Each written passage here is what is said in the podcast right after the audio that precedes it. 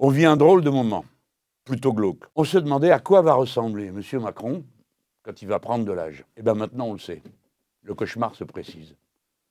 M. Macron, c'est juste M. Darmanin. Et Darmanin, c'est juste Bolsonaro ou Trump.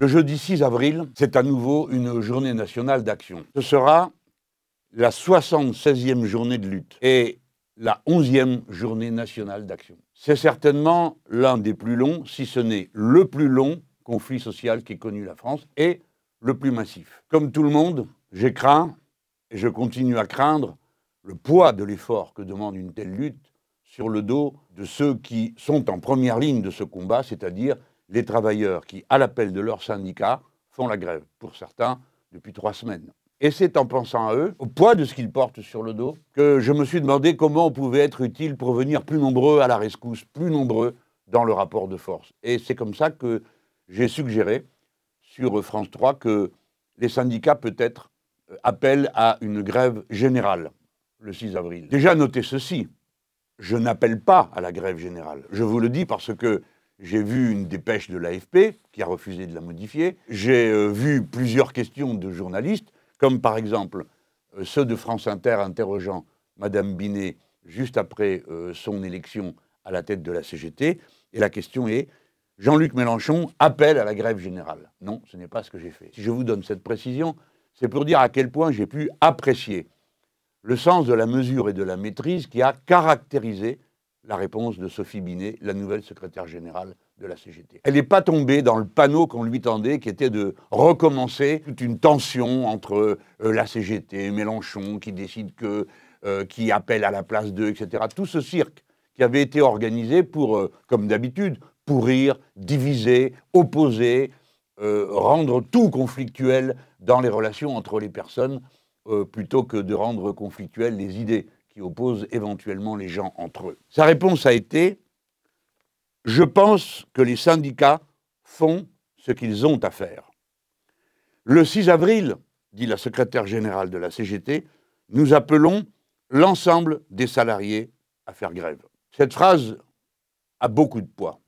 L'ensemble des salariés à faire grève. Je rappelle, et elle a raison de le faire, que des salariés sont en grève reconductible depuis trois mois les grèves sont toujours très fortes. Eh bien, je la remercie euh, de cette réponse.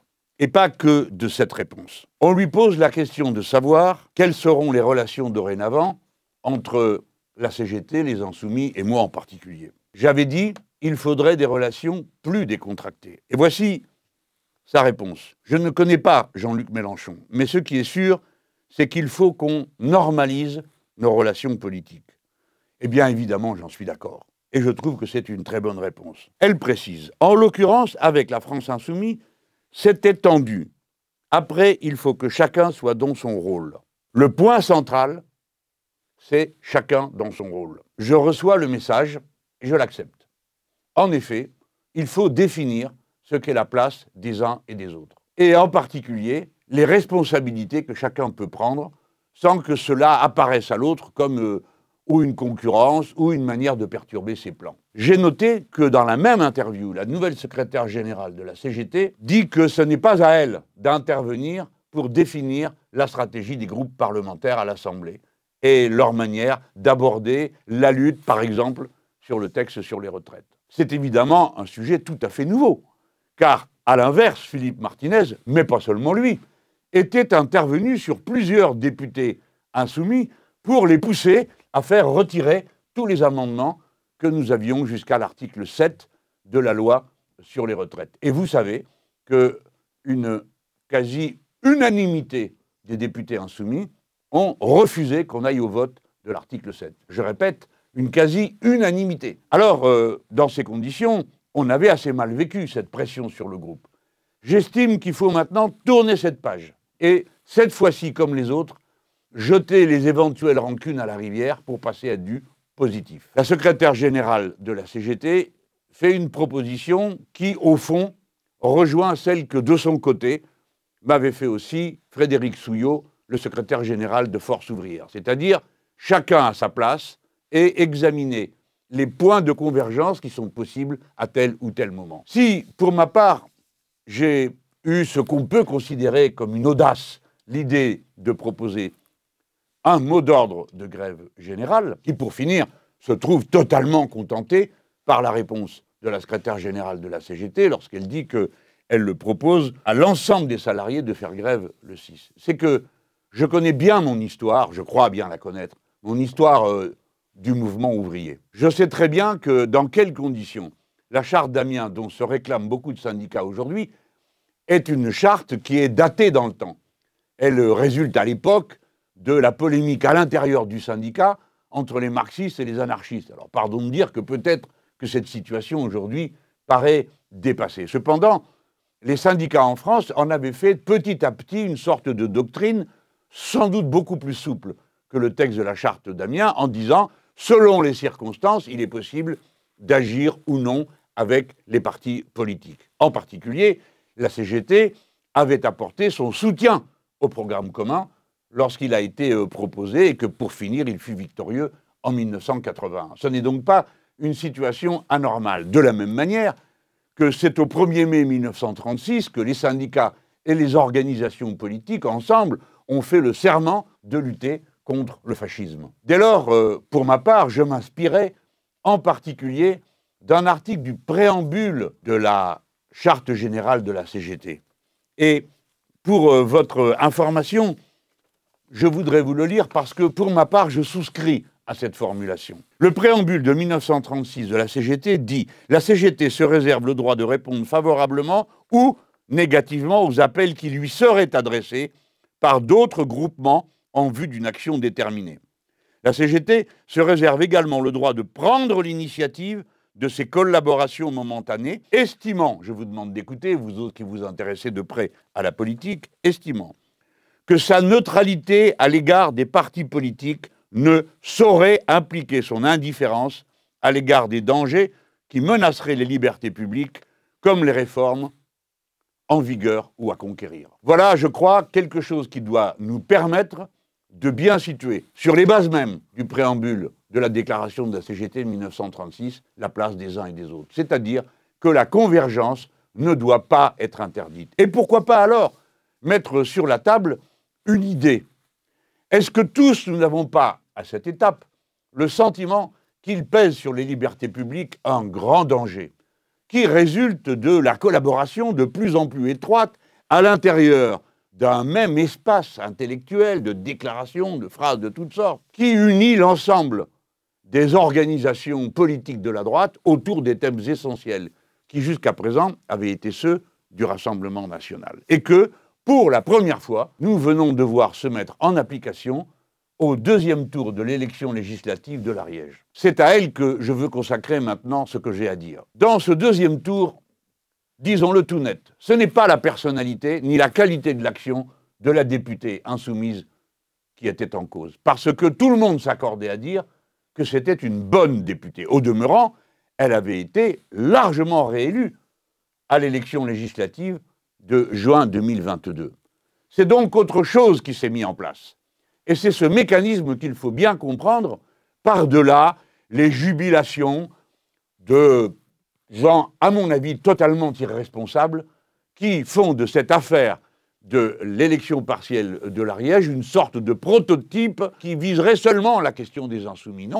Ce qui se passe là-bas est très grave. C'est M. Raffarin, l'ancien Premier ministre, qui l'a résumé en disant Il se forme un front républicain, pour ma part j'estime que c'est un renversement du front républicain, de tous contre la NUPES. Et en effet, on a vu des, on les appelle comme ça, mais je me demande pourquoi, des dissidents du Parti socialiste. En réalité, ces gens passent le plus clair de leur temps à tirer sur leur propre parti, sa direction et tous ses alliés. Mais enfin, dissidents du Parti socialiste, candidats, siphonnant toutes les voix du macronisme et se présentant au deuxième tour avec l'investiture du Parti macroniste et le soutien de l'extrême droite et des partis de la droite. C'est la première fois qu'une conjonction pareille s'affiche publiquement, s'exprime et donc en quelque sorte produit un résultat dont ensuite il se réclame. Il y a donc l'émergence dans notre pays d'une forme nouvelle de la droite. Alors, l'économiste et penseur Stefano Palombarini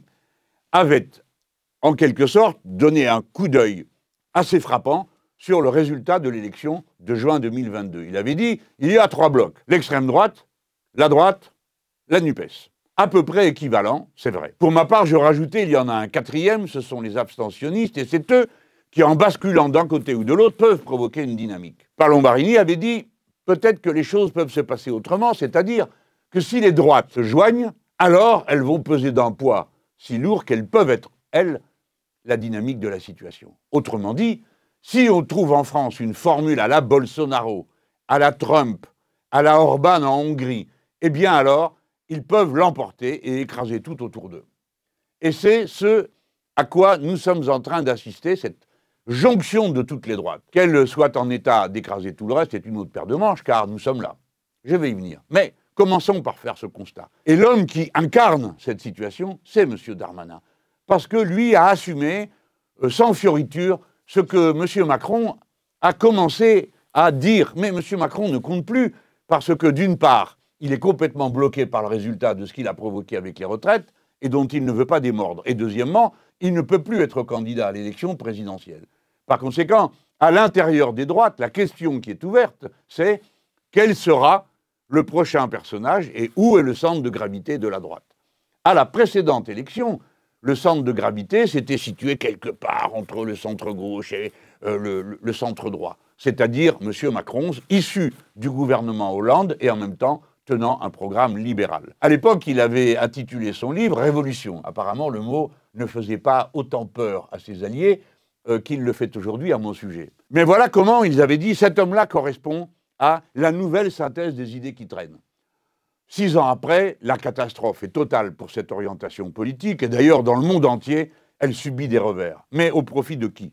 Presque partout, quand c'est la droite, après, c'est l'extrême droite et le reste de la droite. Je pense qu'il est particulièrement irresponsable pour ces gens qui font des gargarismes du matin au soir avec la République par-ci, la République par-là, dont ils ne comprennent ni l'esprit ni les méthodes. Car la République est fondamentalement un projet d'égalité et de liberté, c'est écrit dessus, et aussi de fraternité.